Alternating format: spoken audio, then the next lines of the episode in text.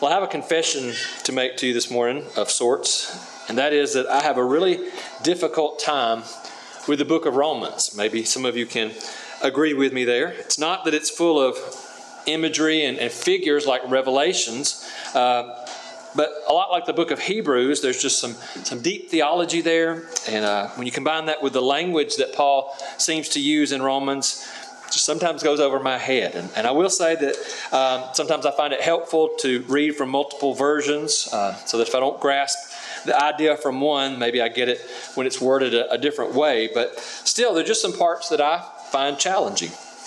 Now, please don't under, misunderstand me. I'm not trying to discourage us from reading or from studying Romans or Hebrews or even Revelations. Just because something is more of a challenge doesn't give us a ticket to just skip over it or to ignore it and its teachings. In fact, the Bible tells us that as we grow and as we mature as Christians, we are expected to stretch our minds more and more as we move past that, that milk of the Word and we strive to, to gain more from the meat of the Word, as Paul puts it in another letter. And I'd say that much of Romans, at least to me, is, is pretty meaty. But then there are moments when it seems like Paul kind of takes off his, his scholarly hat, if you will, and just offers some fairly plain and easy to understand and easy to apply teaching. In other words, there's some milk uh, in the book of Romans too. There's something for everybody.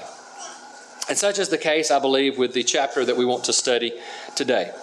After going through some, some pretty uh, meaty discussions, if you will, in the earlier chapters, Paul lays down some very practical, simple teaching in Romans chapter 12. In fact, he uh, as he does in certain portions of his other letters, um, he kind of goes through a, a, kind of a rapid fire, one liner sort of, of teaching style that, uh, to be honest, can be easy to just skip over, over if you're not careful. I know that I've often been guilty of that, such as uh, in the book of Proverbs, just reading over it too quickly and not stopping to think and meditate on the, the treasure of wisdom that's contained there. Again, just in short, one verse uh, phrases or, or statements. And so today, for a little while, we want to camp out in, in Romans 12. And we want to take the time to consider some of Paul's practical advice for the Christian that he offers there. To begin with, let me uh, give just a brief overview of Paul's letter thus far, um, just to set the context for our study in chapter 12. The letter, of course, is written to the Christians in Rome, and Paul had for some time planned to preach the gospel in Rome, uh, and there from there go on to Spain. But so far, he'd not been able to carry out these plans. He, he still had these intentions, uh, but he realized that the problem of Judaizing teachers that had disrupted um, churches and other places, many other places. Uh, that is, those who would pervert the gospel, those who would suggest that the gospel was, was inadequate uh, by itself. That problem, Paul realized, was likely to make its way to Rome as well before he got there. And so, to prevent this, Paul writes this letter to set straight the design and the nature of the gospel. In fact, the theme of this letter can basically be summed up in, in two verses, well known verses to us, I hope. Romans 1, verses 16 and 17, where Paul said, For I am not ashamed of the gospel of Christ, for it is the power of God to salvation for everyone who believes, for the Jew first, and also for the Greek. For in it the righteousness of God is revealed from faith to faith, as it is written, the just shall live by faith. In these two verses, Paul states his confidence in the gospel and the reasons for his confidence. And then the bulk of, of this letter, this epistle, is devoted to explaining why and how the gospel of Christ is God's power to save those who believe. He begins by showing uh, how man's sin has caused a universal need for this salvation how God's righteousness and how justification through faith was the provision that God made for that salvation. How freedom from the wrath of God because of our sin, how freedom from our sin, freedom from the old law, and freedom from death are the results of salvation. And how, since through Jesus, both Jew and Gentile can be saved, that there is a, a universal scope of this salvation. And so, in a nutshell, that brings us to chapter 12, where Paul describes what this new life in Christ should look like. He begins in verse 1 with an appeal to, to dedicating ourselves to the gospel and to this new life. He says, I beseech you, therefore, brethren, by the mercies of God, that you present your bodies a living sacrifice, holy, acceptable to God, which is your reasonable service. As always, notice that word therefore and see what it's there for. Paul is saying that because of what he's described in these first 11 chapters, because of God's merciful offer of salvation through Jesus, that we should be willing in turn to sacrifice our lives in obedience to him. In fact, Paul says that that is reasonable, it's, it's rational. If we believe that God is who he claims to be, and if we, by our obedience to the gospel, have dedicated our lives to Him, then we belong to Him. And we are obligated to live a life that's holy, that's set apart, and that's acceptable to Him by doing His will. Verse 2 uh, describes further what being set apart means. Paul says, And do not be conformed to this world, but be transformed by the renewing of your mind, that you may prove what is that good and acceptable and perfect will of God. Whether we realize it or not, I think most of us have a, a desire, maybe even a, a, born desire, to conform.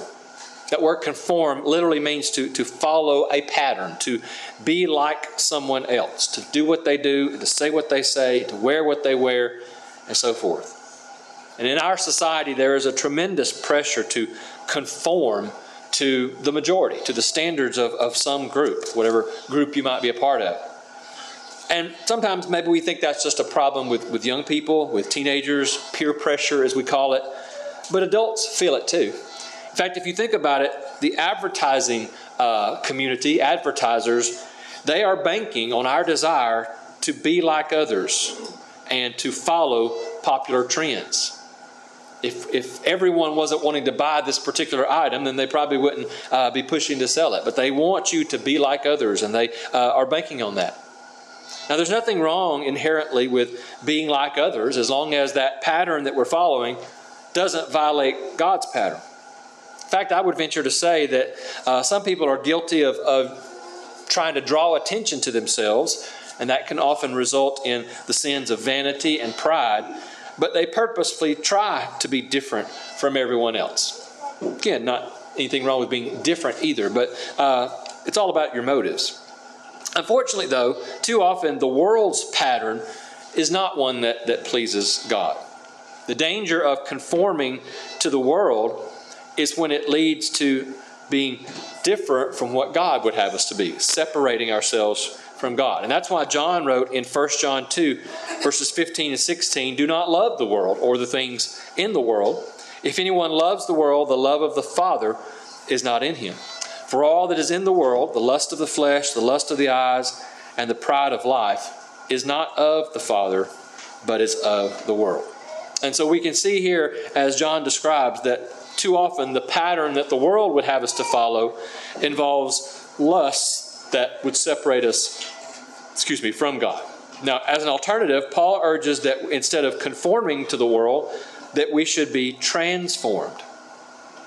Someone pointed out that conforming really doesn't take a lot of uh, effort, doesn't require you to, to do much thinking for yourself. You just follow the crowd.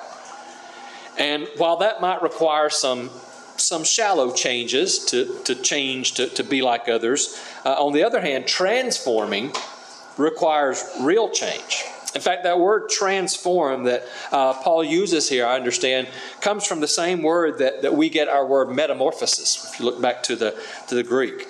And metamorphosis, of course, is a scientific word, but, but when I hear that word, I always think of uh, in the animal kingdom, the caterpillar, which changes, transforms from a caterpillar to a butterfly. It literally becomes a new creature. And that's what should happen when our minds are renewed by the gospel, as Paul puts it here. We become a new creature. We have a new way of thinking. We have a new standard to live by. That being, of course, the will of God, not the uh, standards of the world. In Titus 3 and verse 5, Paul describes it as a new birth, a new life, a regeneration. And granted, this process does not happen overnight.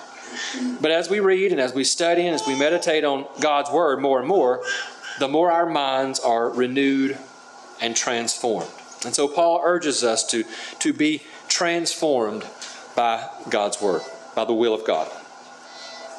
Now, beginning of verse 3, Paul shows what this transformation will look like in the life of a Christian. It's one thing to say, hey, we need to change, we need to be transformed, we need to be uh, more like God or more like His Word. But what does that actually look like? Well, here's where some of those practical uh, pieces of advice start to come in.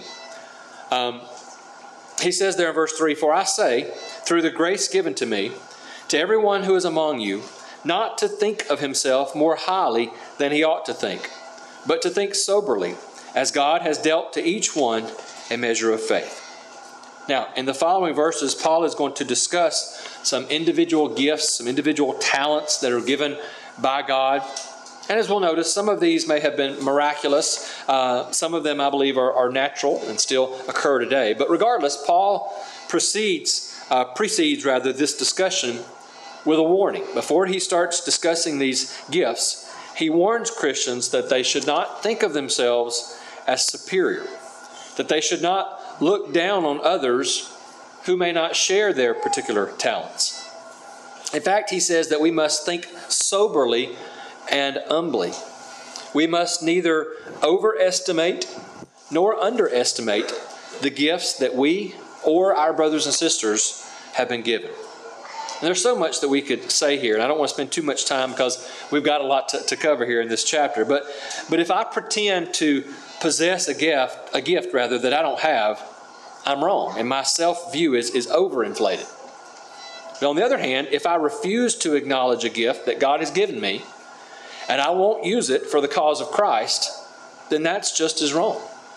And that's a sobering thought. It's one that, that deserves a lot of self reflection as we uh, look at our lives and look at our talents and think about uh, what we are good at, if you will.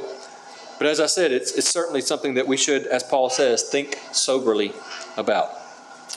Let's move along, though, as Paul pauses in verses 4 and 5 to remind us that we're all members of one body in Christ. Just as our human bodies have many members uh, with different functions or different talents, if you will, then uh, and those body members, those members of our body, work together for the good of the body. Then just so is the body of Christ or the church. Of course, over in 1 Corinthians, the 12th chapter, uh, Paul expounds on this analogy. He actually gives examples of the ear and the foot and so forth, uh, and how they work together, if you will. But he kind of keeps it short here in his letter to the Romans, uh, and he dives right in in verse 6 to identify and to describe some of these various gifts or talents that members of the body of Christ might possess. He says, having then gifts differing according to the grace that is given to us, let us use them. If prophecy, let us prophesy in proportion to our faith.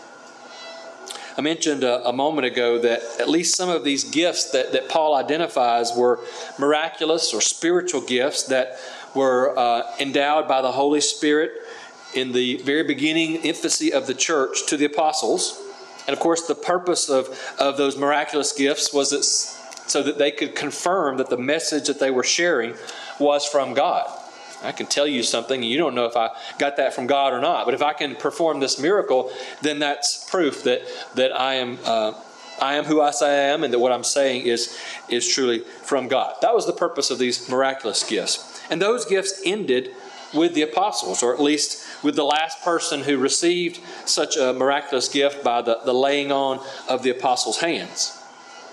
However, other gifts in Paul's list here that, that we're noticing, um, they might also be viewed as natural talents that, that still exist today. And I believe they are. In fact, the Greek word that Paul uses for gifts here is used throughout the New Testament, I understand, in both ways, both as miraculous gifts and as natural talents. And commentators disagree on, on which one Paul intended here, uh, one or the other, or, or, a mixture of both, which is what I uh, particularly believe. But either way, as we go through his examples of these gifts, I think we can, can glean some application to, to the church today. And so, as the first gift that's mentioned here in verse 6, Paul gives prophecy. Now, if we take that literally, prophecy is a by nature a miraculous gift because the prophet received direct communication from God. God spoke directly to the prophet, and then the prophet revealed what he had heard from God to others. This sometimes included predicting the future, and that's probably how we most often think of, of Old Testament prophets or prophecy. But often it simply meant revealing the truth that God had revealed to him. God, again, spoke to him, and then he revealed that truth to others who had not heard it, who, had not received such truth. And you know, in that case, we might compare it to a preacher of the gospel today. Now, preachers today, again, don't receive direct revelation from God. God doesn't speak directly to anyone today. But a preacher, or anyone for that matter, can read God's will. God's will has been revealed in the scriptures. And in turn, he can reveal those truths to others who may not have heard or read them before. And no miracle is involved there. And I would argue that such a talent is a God given gift. Some men have a special skill in studying the Bible and preaching it, um, not only locally but, but worldwide and in, in, in foreign lands. And so, in either case, how is such a prophecy to be handled? Well, Paul says that it should be done in proportion to our faith. Other versions have in agreement with the faith. In other words, no matter how gifted a preacher may be, he has no right to contradict or to go beyond the faith that has been revealed by God.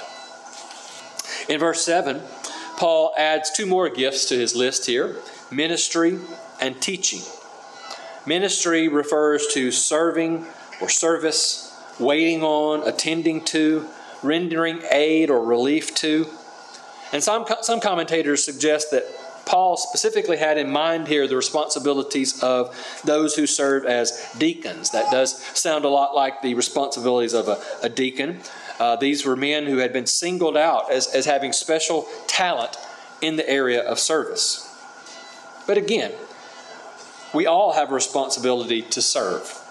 And if we recognize that we have that gift, or if we have an opportunity to do so, then Paul says we must do so wholeheartedly. Likewise, for those whose talents excel in the form of teaching, being able to, to glean knowledge from God's Word and to effectively communicate and instruct that knowledge to others. In that case, they must, must teach diligently. Now, this may refer to public teaching, which of course can only be done by qualified men, but let's not forget that, that we all, again, have the responsibility to teach, at least in private situations, men and women, young and old. Uh, such as in the example of Aquila and Priscilla in Acts, the 18th chapter. Or in Titus 2 and verse 4, where Paul told Titus to tell the older women that they were to teach the younger women. Bible tells us that we must always be ready to give a defense to everyone who asks you a reason for the hope that is in you. 1 Peter 3 and 15. And so, again, if we have that talent of teaching, we should use it. Continuing on in, in verse 8, Paul adds several more uh, specific gifts or talents that, that someone might possess. And some of these might surprise you. He says, He who exhorts in exhortation, he who gives with liberality, he who leads with diligence, he who shows mercy with cheerfulness I said that some of these might surprise you, at least they did me, because I don't always think of some of these things as, as gifts necessarily, but, but Paul did. Um, I found it interesting what Brother Alan Bonifay had to say about that phrase, he that exhorts. In his commentary on Romans, he said, The gift of exhortation is the ability to speak persuasively and to call believers to obedience. Teaching, by contrast, is concerned more with instruction, imparting information, or explaining. The two overlap, but one might be skilled at exhorting, but not be capable of ferreting out the details of Scripture.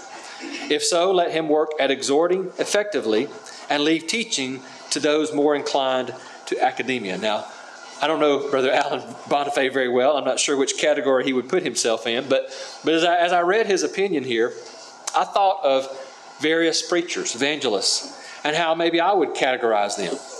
You know, some preachers are excellent orators or speakers, we might say.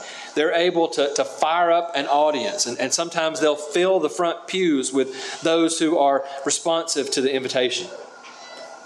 On the other hand, there are some who maybe you have to use a little bit more effort to stay to to uh, to stay attentive and to follow them. Um, but they're able to, to dig deep and always leave you with a better understanding of the scriptures than, than you had before. And yes, there are some men that are talented at both of those. But my point is that I think there's room for both. I think there's a need for both of those talents in the kingdom, as different as they may be. And I also want to point out that um, it's not only the evangelists who can exhort. That word can also mean to, to build up or to encourage. And again, there are many people, men and women, young and old, who, who have that talent of encouraging others. I'm thankful that, that this congregation has uh, those encouragers, much like Barnabas, uh, who was nicknamed the son of encouragement. And the church definitely needs more Barnabases to, to encourage us. Another gift that Paul highlights here is, is giving. Again, that was a surprise entry uh, to me in a list of talents, um, perhaps. But, but if you think about it, the, the very fact that you have something to give, that is, in fact, a blessing or a gift from God. And so, for those of us who are uh, abundantly blessed, Paul says that we should give with liberality or with generosity. Other versions versions say with simplicity or with singleness, that is, with no strings attached. We're just giving it away. The gift of, of leading or ruling, as the King James Version puts it, uh, that probably refers to the leadership of, of an elder, most uh, scholars believe. And the leaders of God's people, Paul says, must do so with diligence. Hardworking servants who, who labor tirelessly with unswerving attention and unfaltering zeal, as, as one commentator put it. And what's clear is that the office of an elder is one of work, not privilege. And then finally, here, Paul mentions the gift of showing mercy. And he says that it must be done with cheerfulness. Some commentators believe this was in reference to uh, those who had been specially assigned on behalf of the congregation to tend to the sick and relieve the poor or, or help the aged and disabled. And um, but I think we should all apply this to, to our obligation to, to show mercy to these and to other groups that, uh, of people as we are able. Perhaps some of us have a, a special talent for that. I believe some do. And regardless, Paul says that the work, this work is to be done with a cheerful and an agreeable disposition. In fact, I think maybe that's where the talent or the gift lies.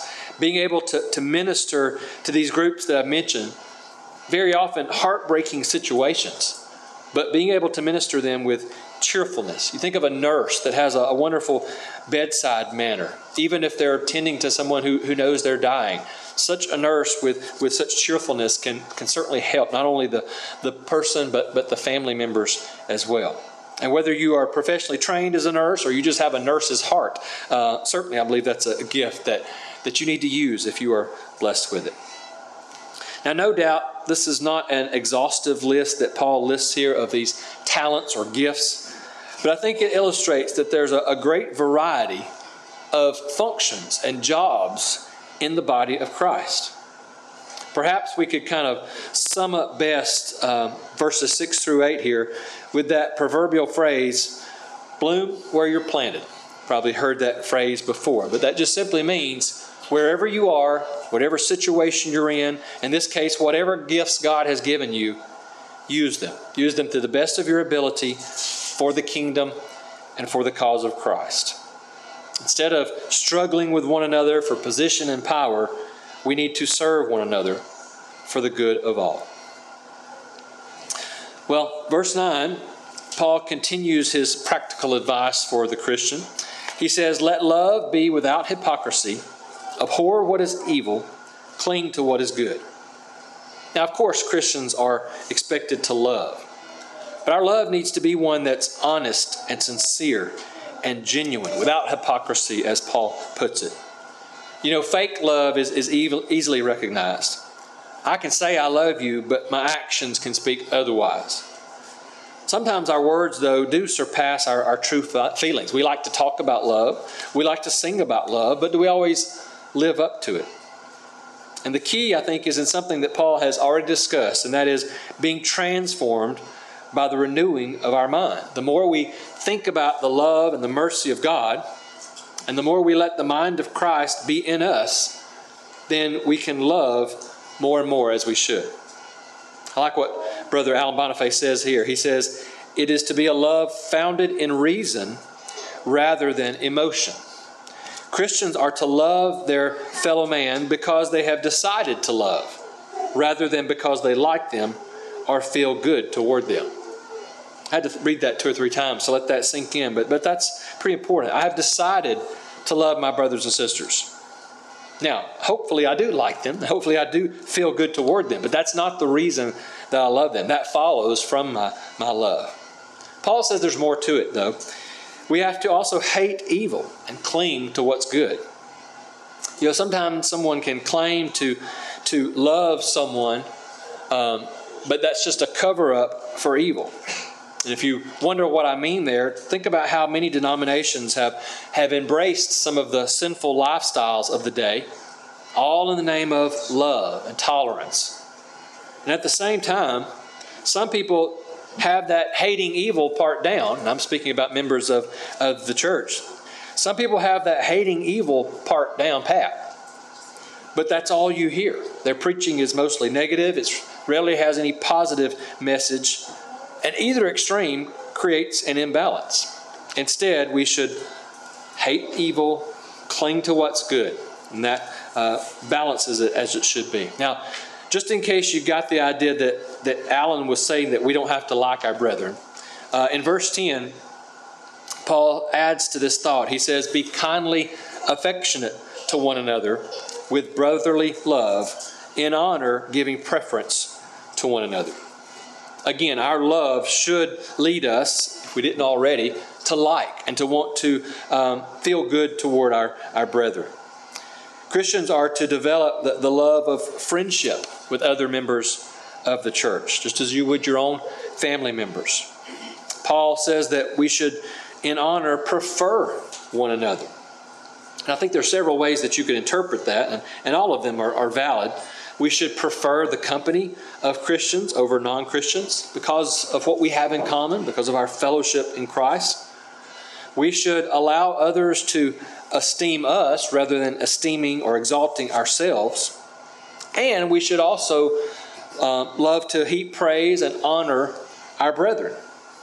I'm reminded of, of Paul's words in Philippians 2 and 3 when he said, Let nothing be done through selfish ambition or conceit but in lowliness of mind, let each esteem others better than himself.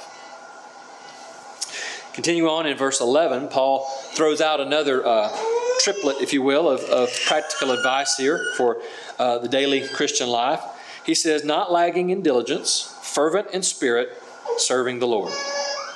King James Version translates the, the beginning of this verse here as not slothful in business. And, and if you uh, usually read the King James Version, perhaps you thought that meant um, in our jobs we shouldn't be lazy. And that probably does apply here, but, but in the original language, um, I don't think that's all that Paul had in mind. The original language actually says, in zeal, not slothful, not slothful in your zeal. And I think the idea there is that we should be zealous, we should be diligent in everything we do, whether it's our uh, secular work and jobs, but especially in the work of the Lord, as the end of this verse implies. The middle phrase here also requires that we do our work with enthusiasm, with a positive attitude.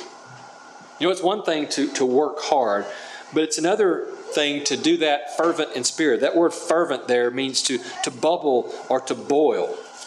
And so, again, it's one thing to, uh, to work, even to work hard. Some people do their work Maybe they even do a lot of work, but you can hear them grumble and complain about it the whole time. Not with they're not doing it fervently. And so Paul urges us to, to focus on the, the motive behind our work, and that is serving the Lord. And if we realize that our work is uh, basically just us trying to repay God, something that we can never do, but that our work is uh, a work that's serving the Lord, then that should help us to have the right attitude. By the way, not to belabor the point, because I feel like this has been taught on uh, more than once lately, but But too often as Christians, I think we all have it, or we have it all backwards. We are diligent and we're fervent in serving our own interests, but we're slothful in the Lord's business. Consider these examples. Do I work 40 plus hours a week for my own physical needs, but then I balk at spending three to four hours a week in worship? Do I get up early to, to work or play, but I complain about getting up to go to worship on Lord's Day morning? Do I watch TV an average of 14 hours per week? They say that's the average, but I can't find three hours a week to, to read my Bible. Do I take courses to improve my skills, whether it's for work or for some hobby, but I'm not willing to attend gospel meetings or, or evening services to improve my knowledge of God's Word? Can I quote the stats for my favorite sports team, but I can't memorize Scripture? And on and on we could go, but, but I think we get the point. We know how Jesus felt about not putting the kingdom of God first, and if you've forgotten that, turn to Luke, the 14th chapter, and read what Jesus said there. We also know how Jesus felt about lukewarm Christians. We can find that in Revelation 3. But as I said, um, we need to make sure that we are fervent in serving the Lord and His work. Another triplet uh, of sound advice is found in verse 12. Paul says, Rejoicing in hope, patient in tribulation, continuing steadfastly in prayer. The Bible has a lot to say about being joyful. But I think that many people have the wrong idea of joy. Sometimes people think that joy is something that you're born with. It's just your temperament. Maybe even that it's hereditary. Some people are just cheerful or joyful, and some people are, are not. And I can't help it, that's the way I am. Well, we can help it. Some people think that joy is just a matter of circumstances. You're joyful when things are going good, but you don't have to be when things are going bad. Well, that's not what the Bible teaches. In fact, if that's the case, how is it that some Christians can remain so joyful and can continue steadfastly in doing good even when they're suffering hardship? Well, Paul gives us the key here. He says, Rejoice in hope. The key is hope. Now, hope is something that, that makes us focus on the future. In fact, specifically on an eternal future. And I think the point should be made here that there's a big difference between wishing for something and hoping for something. We, we misuse the word hope in our language today, or at least we don't use it the way the Bible teaches. Uh, we say, I, I hope, hope it doesn't rain tomorrow, or I hope we're having spaghetti for supper. That's a wish. That's something that, that you would like to happen, but you don't necessarily have the expectation that it might happen. But when it comes to a Christian's hope, we're not just wishing for something to happen. Hope carries with it a firm expectation. We hope for heaven. I'm not just wishing for a home in heaven, I'm expecting a home in heaven someday. And certainly, with that kind of hope, then we can remain joyful and we can remain patient through the struggles of this life because we, we hope, we expect a reward someday. And that confidence is strengthened, Paul says, even more through steadfast prayer. Earlier, we learned about the, the transformation that, that comes by renewing our minds. And uh, one remarkable transformation that, that char- characterized members of the early church was their benevolence, both toward uh, their brethren and toward strangers. And so in verse 13, Paul emphasizes uh, that as he commands them to continue in distributing to the needs of the saints and being given to hospitality. Again, this is something that, that the early Christians uh, were well known for. Time and time again, we see where uh, Christians shared their possessions with those in need, either locally within their own congregation or by sending aid to those far away. And it was for this very reason, if you remember, that uh, the collection on the Lord's Day was, was commanded. But that doesn't remove the responsibility that we have as individuals to help those in need whenever the opportunity arises. And again, we should always look for chances to, uh, to give to those who are in need. Another sign of this transformation, this changing of our minds, uh, is found in verse 14, where he says, Bless those who persecute you, bless and do not curse. Now, I think that probably goes against our, our human nature. Uh, Paul didn't just say not to retaliate, even though he's going to mention that in a moment. He didn't just say to, to simply endure the, the uh, persecution, he said to show a, a kindly disposition and to even ask God's blessings upon those who persecute us instead of wishing harm upon them. And of course, Jesus gave us the perfect example of, of what that looks like. Verse 15 calls us to show empathy toward one another.